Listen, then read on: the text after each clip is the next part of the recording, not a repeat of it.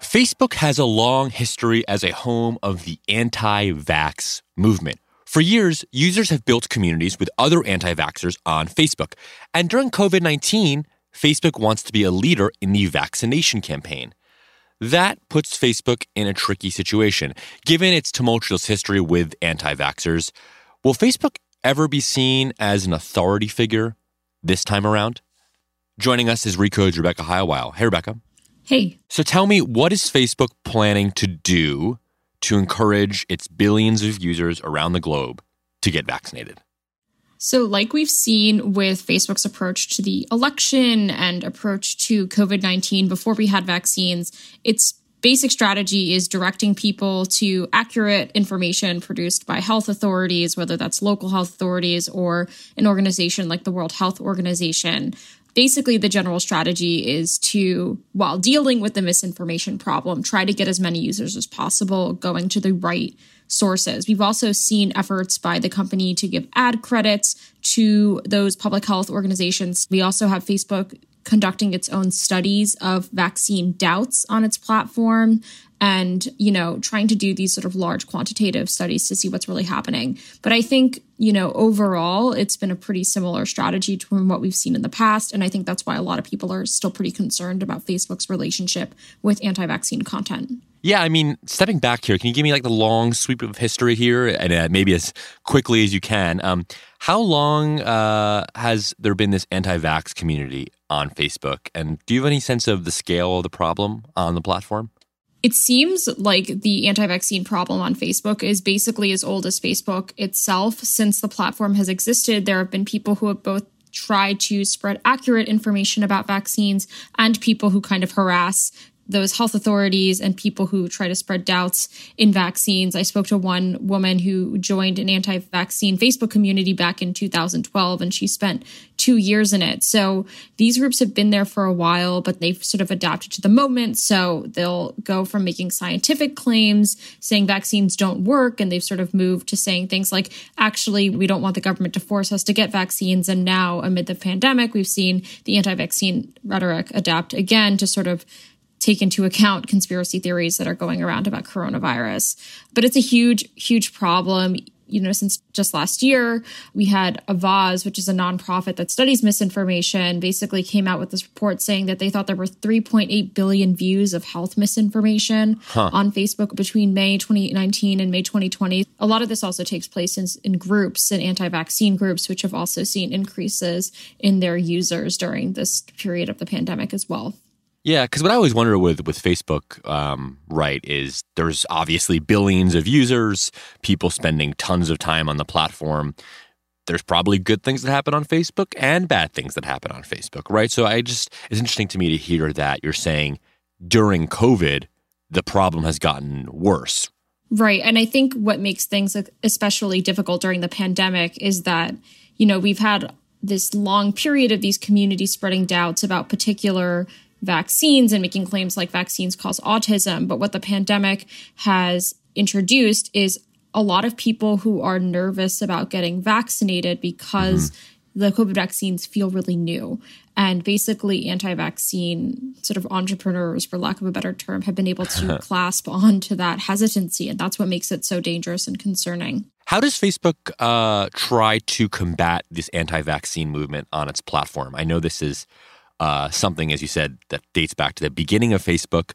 But even pre-COVID, I would love to hear how has Facebook, which prides itself on being an open platform, very tolerant of different viewpoints, a believer in less content moderation and more free speech. How has Facebook approached anti-vaccine groups and messaging and posts over the last few years? Yeah, so I think maybe go back to 2016 when Facebook introduced its fact-checking program. That was probably one of the first major moves that would have addressed anti-vaccine content, though, of course, that's not the only thing that fact-checking initiative would cover. In 2019, there was a big moment where people were really worried about the outbreak of measles. And I know now that seems so far away in the middle of a pandemic, but a lot of lawmakers are really worried about the measles outbreaks and growing anti-vaccine content on social media. So in March of 2019, Facebook announced new changes like you know, anti-vaccine groups and pages weren't supposed to be showing up in recommendation and search as much, and they were going to ban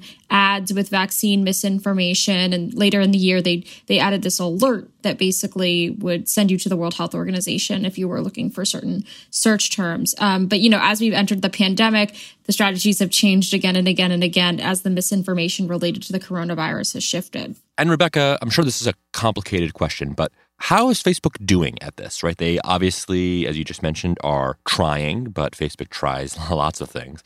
What is like an objective viewpoint on whether or not Facebook has delivered on its stated objective to be a more responsible steward of health information online? So one of the big problems with answering this question is that we don't really know the denominator. Denominator of what? The denominator of the total vaccine misinformation, right? Because no one besides Facebook, and potentially not even Facebook, even really knows the total number of pieces of content that are on the site that are vaccine misinformation, right? So the stat, one of the stats that we have is between March and October of last year, the company removed 12 million pieces of content related to its ban on COVID-19 misinformation that could cause imminent physical harm. But we don't know what the total amount of content was on Facebook, right? We're not Facebook. We don't have those stats. And even Facebook is using AI and people to sort through all the content, but we don't know how successful that is in total, right? So it's a very, very hard question to answer, though. You know, Facebook says its technology is getting better, that they're taking down more.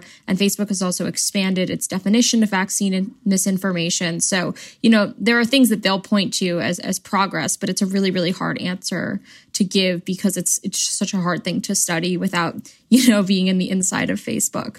Yeah, I mean, what's an alternative? Like, what do experts that you talk to say Facebook or, you know, platform should be doing in general to combat this misinformation? Or is it just going to always be somewhere and here it popped up? There are steps that people who have been paying attention to the anti-vaccine process and sort of misinformation spreading on Facebook say would help curb the problem. So there are accounts and organizations that have pushed anti-vaccine content that are still on Facebook. Maybe they skirt around the official rules that Facebook has, whatever those official rules are in the given moment, but they stay up and they continue to attract followers.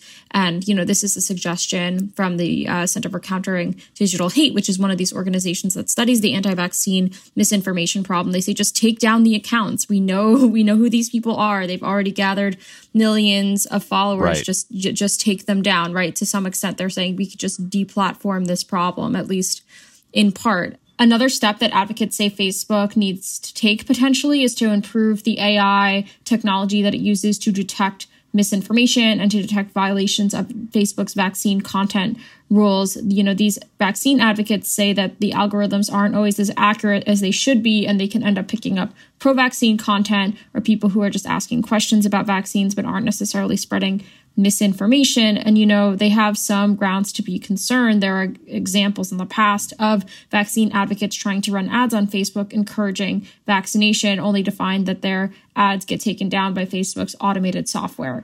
So, you know, making that tech better is something else that people are thinking about. It's certainly a challenge, and I'm not sure, you know, what the ideal world looks like here in terms of what amount of vaccine misinformation should be on this platform, or we should reasonably expect on this platform.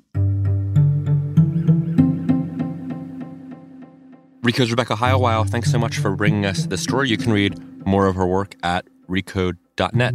Thanks. Thanks for having me.